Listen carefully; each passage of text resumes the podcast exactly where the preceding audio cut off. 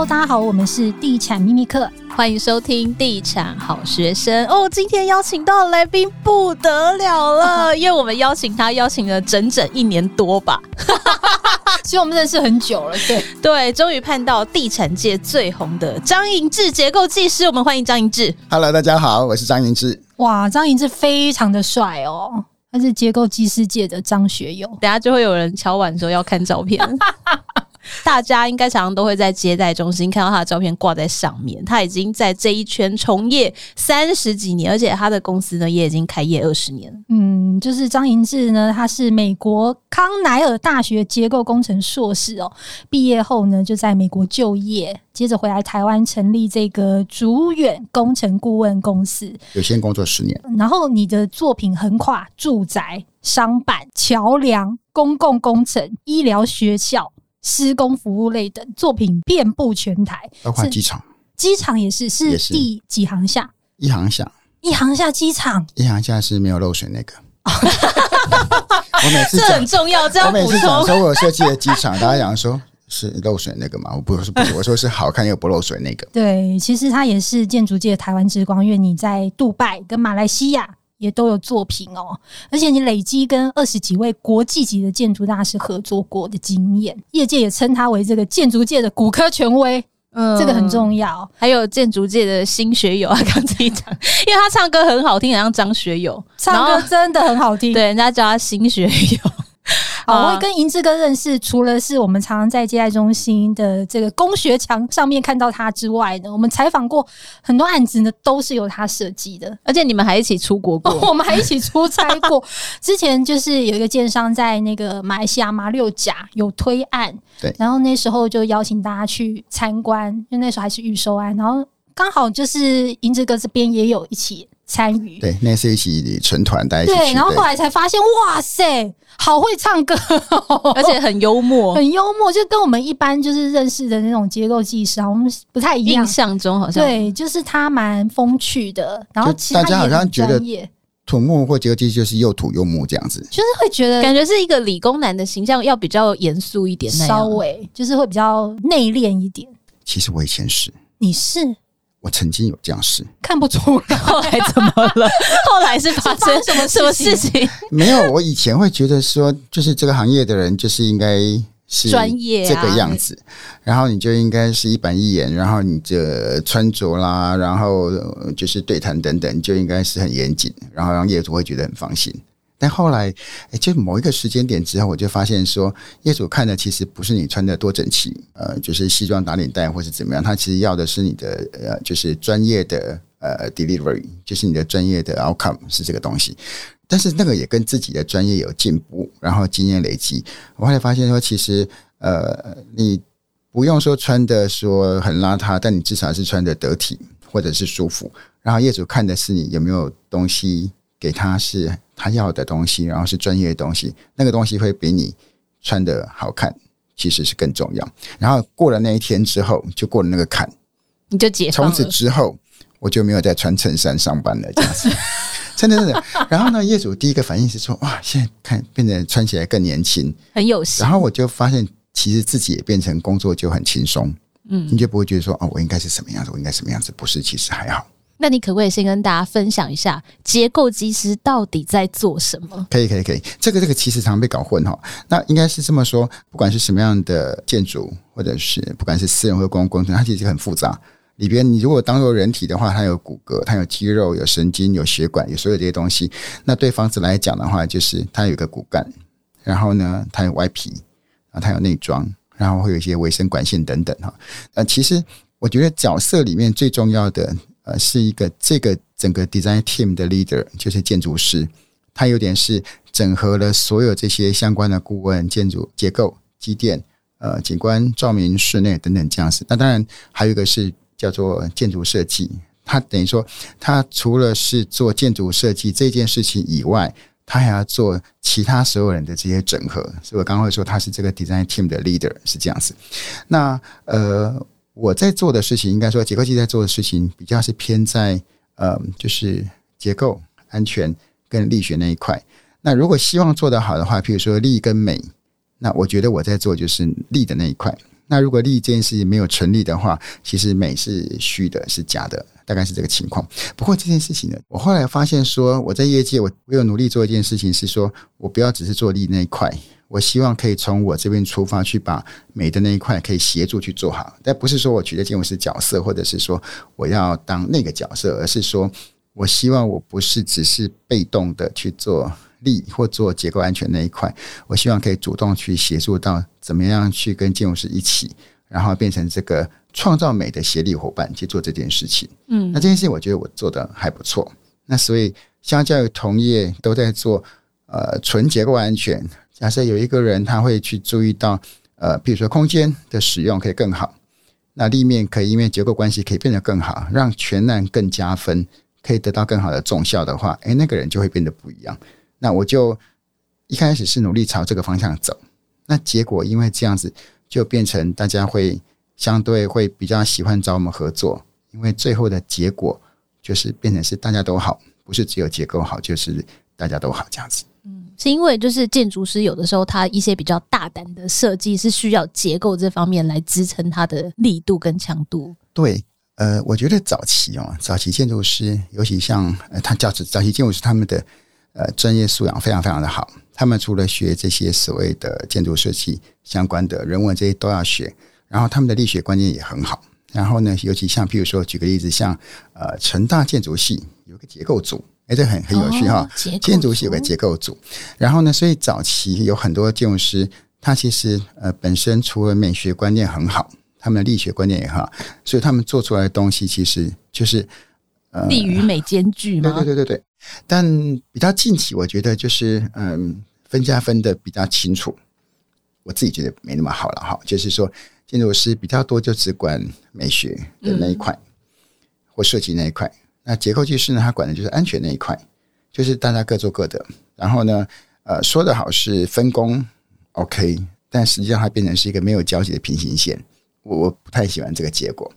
然后呢，会有个奇怪情况是说，说起来这两个是一个合作伙伴，但呢，后来常常变得不是。就是建筑师说我不要这根柱子，结构技师就说我要加那根柱子，所以两个其实没有什么交集。这样子就是说，他们各想各的。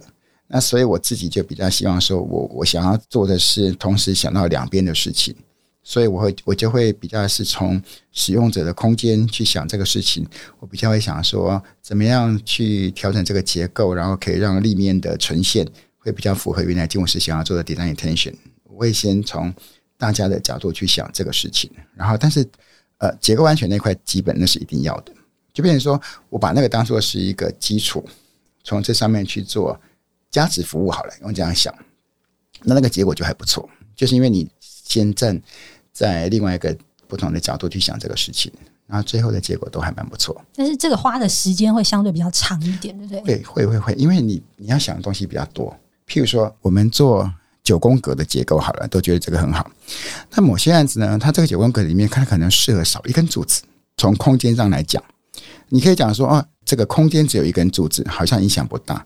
可是你可以想象说，如果一个宴会厅里面少那根柱子，变成没有柱子，这个宴会厅就很 perfect。嗯，这个事情哈。但是呢，你去想这个事情，第一个你要花时间去想说拿掉之后怎么样让这个结构变得 OK，然后你要去说服业主，说服完业主之后，那他如果同意之后，那你还要回去做功课。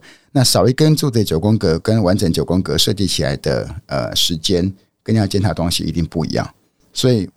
我真的觉得我们会花的时间会比较多，不过如果你从结果来看的话，你就会觉得是值得的。那就是说你愿不愿意？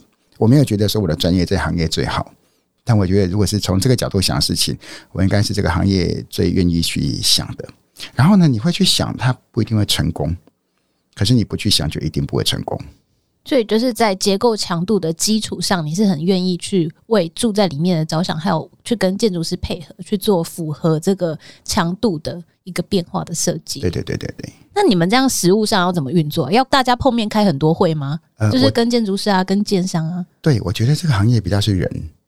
的确，呃，当然现在就是 AI 很多了啊，但是我觉得就是呃碰面沟通的这件事情，就是更容易去理解对方的在想什么。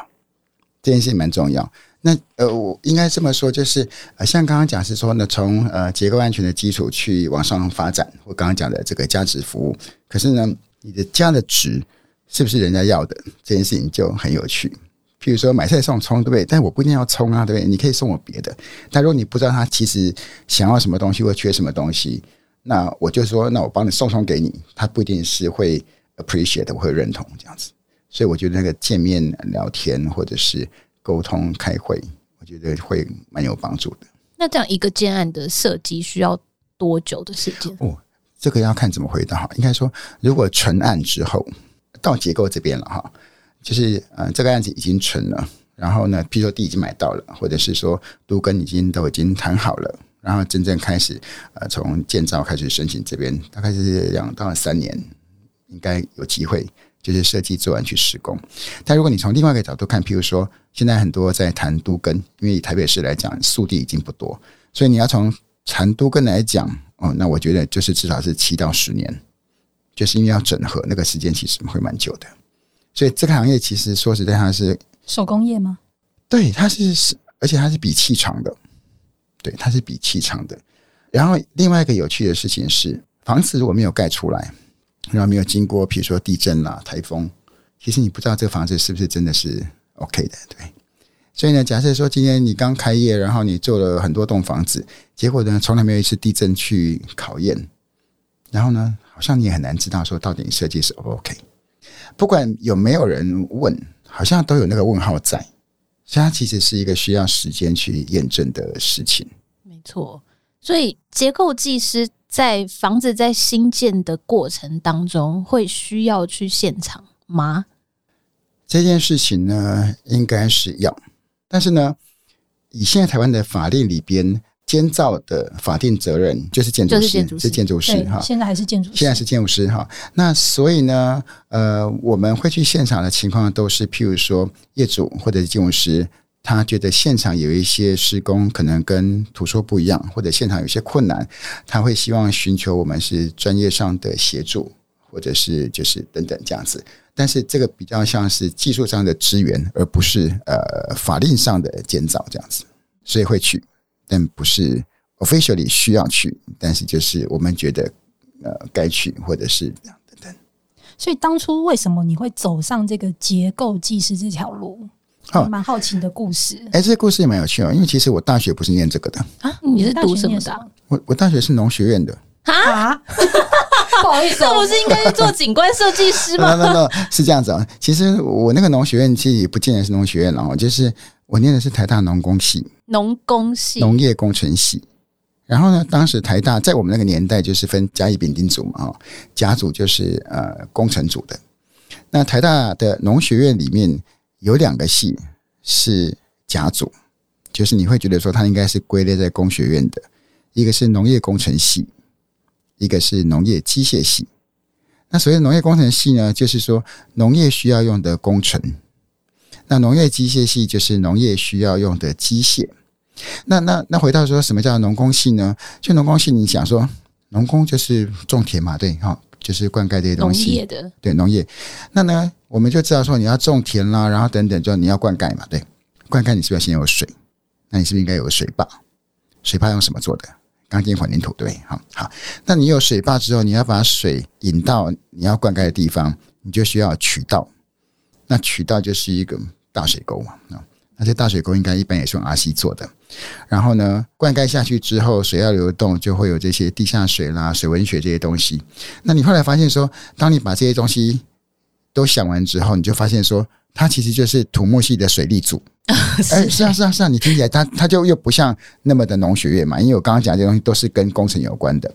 但是呢，这个所谓的水利系里面，就像我讲农工系的工程里面，因为你要做水坝，你要做渠道，你要做这些东西。它就有这些 RC 的结构。那这些结构，因为念这些，你要做这些结构，你就要懂钢筋混凝土设计，你要懂力学，你要懂结构设计，你要懂这些材料学等等。而且我记得水坝的那个设计强度是要非常的，对对对，因为它你不会去换它，所以它又很耐久。那所以刚刚讲的这些东西里边，你会发现说它其实是结构的东西。